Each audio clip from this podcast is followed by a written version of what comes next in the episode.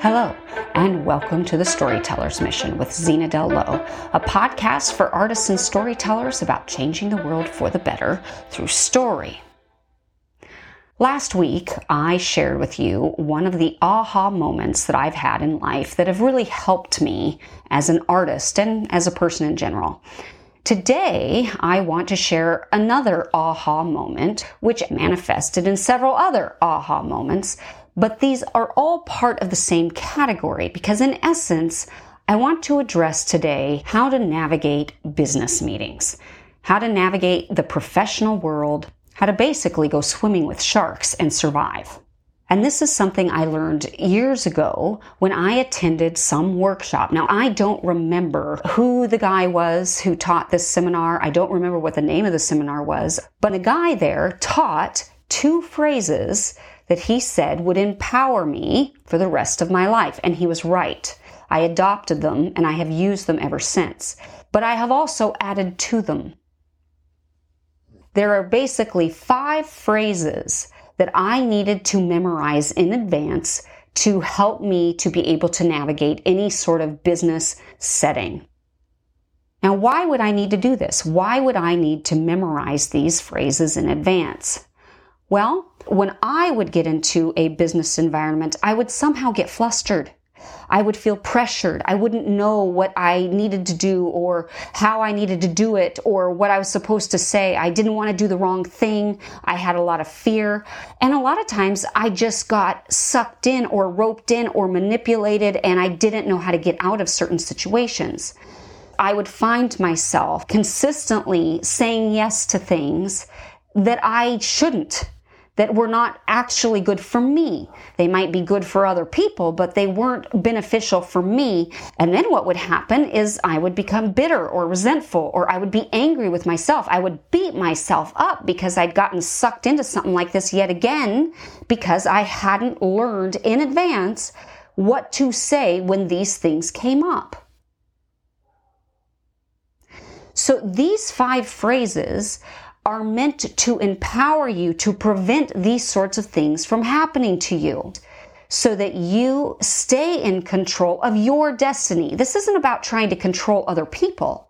It is simply about you being able to not be overtaken by others so that you give yourself the time that you need to really process is this good for me? Is this something I want to do? Or am I making this decision because I feel pressured and I don't know how to stop the snowball right now and it's chaos? Nobody makes good decisions under pressure. So, how do you give yourself the time you need to make those decisions? All right, so the first two phrases were given to me by that gentleman that I don't remember at the conference. Phrase number one I could be wrong. I often am. This is a phrase I use all the time. Why? Well, for me, I did grow up in a family environment where I felt that I needed to prove myself.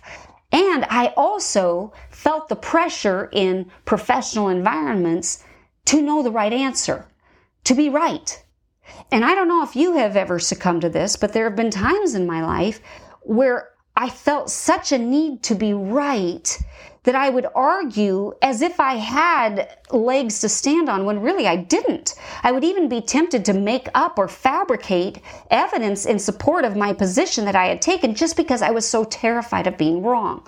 Well, this for me came right out of a family of origin issue. Nevertheless, maybe it happens to other people in different ways. Maybe it doesn't happen to you at all. But for me, it did. And one of the best things I ever learned to say was, I could be wrong, I often am. This phrase eliminates the burden to be right. It's one of the most empowering phrases I've ever learned. So I encourage you to practice it. Try saying that phrase. You know what? I could be wrong. I often am. And you will be amazed what that does to the room. It dissipates the tension immediately, but mostly it eliminates that need in you to be right. Okay, phrase number two I changed my mind. Oh my goodness, this is such a powerful phrase. How many times have you said yes to something or you've agreed to something and you did, you agreed, and then you feel like you're stuck because you said yes? You said yes. And yet, now that you're further along in it, you realize it's a mistake. Now, this can be true whether it be a personal thing or a professional thing. Guess what? You can say this. I changed my mind. And so then the other person, here's what happens. You've committed to something and then you're trying to get out of it and the other person says, well, you said you would do this. You said. And guess what? You can say, I know I did, but I changed my mind. Now notice what I'm not doing here. I'm not giving reasons. I'm not giving reasons that another person can form counter arguments to overcome there's nothing that they can say. I've changed my mind. It's not an argument, it's a position. And it's a freeing one, it's an empowering one, because it means that you don't have to follow through on something that you have since come to see as a mistake. You give yourself a way out. Number three, interesting. Let me think about that. Now, why on earth would I say that? Well, this happens when you are in a situation where people are asking you to do things that you haven't had time to really process and see where you stand. Maybe you don't want to say no outright because you're not sure yet, but you also feel pressured to say yes. This is one of the ways that I give myself time. Interesting. Let me think about that.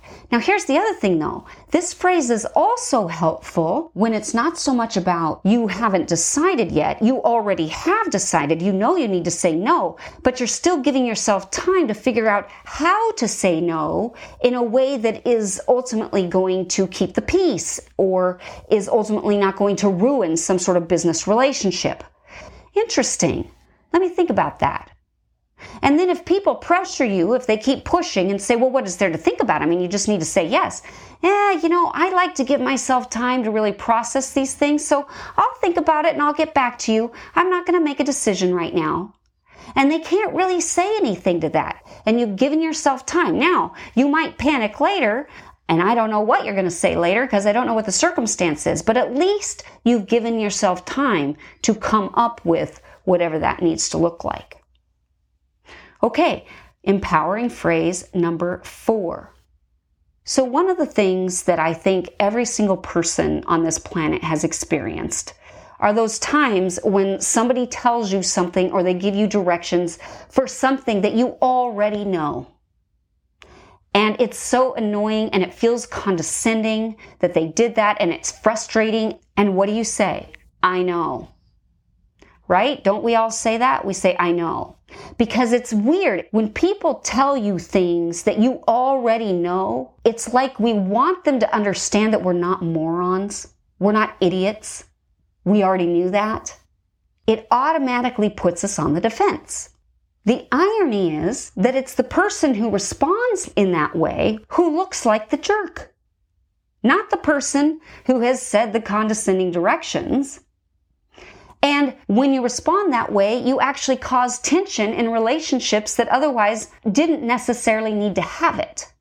So, to that end, instead of saying, I know, next time try saying, you're right.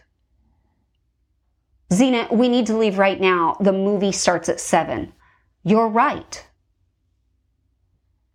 Zena, get in the right lane because we have to turn over here on Sherman Oaks. You're right. And what does that do? All of a sudden, it eliminates the need to defend. It eliminates the need to justify. It eliminates the need to argue. When I use that phrase, all of a sudden, I feel like I'm taking the high road.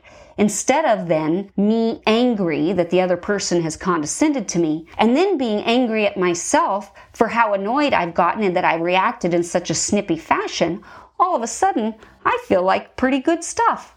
I feel like, hey, Look at what a mature person I am. So I have just taken back the power from the other person who probably didn't mean to do anything to me in the first place, but I've taken back my own power and not been reactive in that situation. Okay, empowering phrase number five. And this might sound crazy, but a lot of us don't know how to use this phrase. No. That's it. No. Somehow it seems to me that a lot of artists are afraid to use the word no. Sometimes we have to say no. Now here's the thing. I usually have to accompany the no with something else. And so I have like about two or three other variations of this that I have used. And the reason goes back to what I said before about not coming up with specific arguments or reasons for why I'm saying no. See, that's something we want to avoid because clever people can actually come up with rebuttals to every single reason that we give, and then we feel stuck again. So don't give them that opportunity. Don't start there. Instead, say something like, Thank you, but no. That just doesn't feel right to me. Or, you know, I just don't feel comfortable with that. Well, why not? Hmm, I don't know. I just don't feel like it's something I should do, but thank you. What can they say to that? You're not giving any specific reason. You're just saying, I don't feel comfortable with that. I use that all the time because what happens to me because of poor boundaries that were in my family of origin, my first instinct is that I have to answer that I don't have a choice but to give them whatever they're asking for. So this is a phrase that I have learned even in that scenario. If somebody asks me a question that I feel uncomfortable answering, I'll say that. You know what? I don't feel comfortable talking about that, but thank you. Well, why not? I mean, I thought we were friends. We are, but I just don't feel comfortable. Well, why? I don't know. It's just not something I'm comfortable with. And I just keep using the same phrase over and over again because they can't argue with it. They can ask questions, but if I don't give any reasons, there's nowhere for that to go. So don't give reasons. Just keep using those phrases. You know, that just isn't for me. That's just not something that sits right with me or whatever you want to say. Find a way to say that same sort of phrase in a way that sort of lets you off the hook, but without giving them specific objections that they can then try to overcome. So, this might be a strange podcast to be giving, but to be honest with you, these phrases have really changed my life. They have really helped me to navigate some treacherous waters so I hope that this is helpful to you and that you find yourself empowered as you navigate any number of social or professional interactions down the road. Next week, I will be talking about another aha moment, but this one is going to be more spiritual in nature. In essence, I'm going to talk about false beliefs that I didn't even know that I had. That, as it turned out, were sabotaging my entire life. Also, I want to remind you that starting in January, I'm going to be starting to release some online classes. It seems to me that there are a lot of classes, online classes available for writers who are just getting started or who are new to a certain particular area or what have you. But there don't seem to be a lot of classes for writers that are actually at a pretty high level, but are still kind of having difficulty in some way. Their work isn't resonating with an audience quite yet, and they don't know quite what's wrong, or they just can't book that agent, or the publisher just isn't satisfied with their project, but they're a good, competent writer. Nevertheless, something is missing.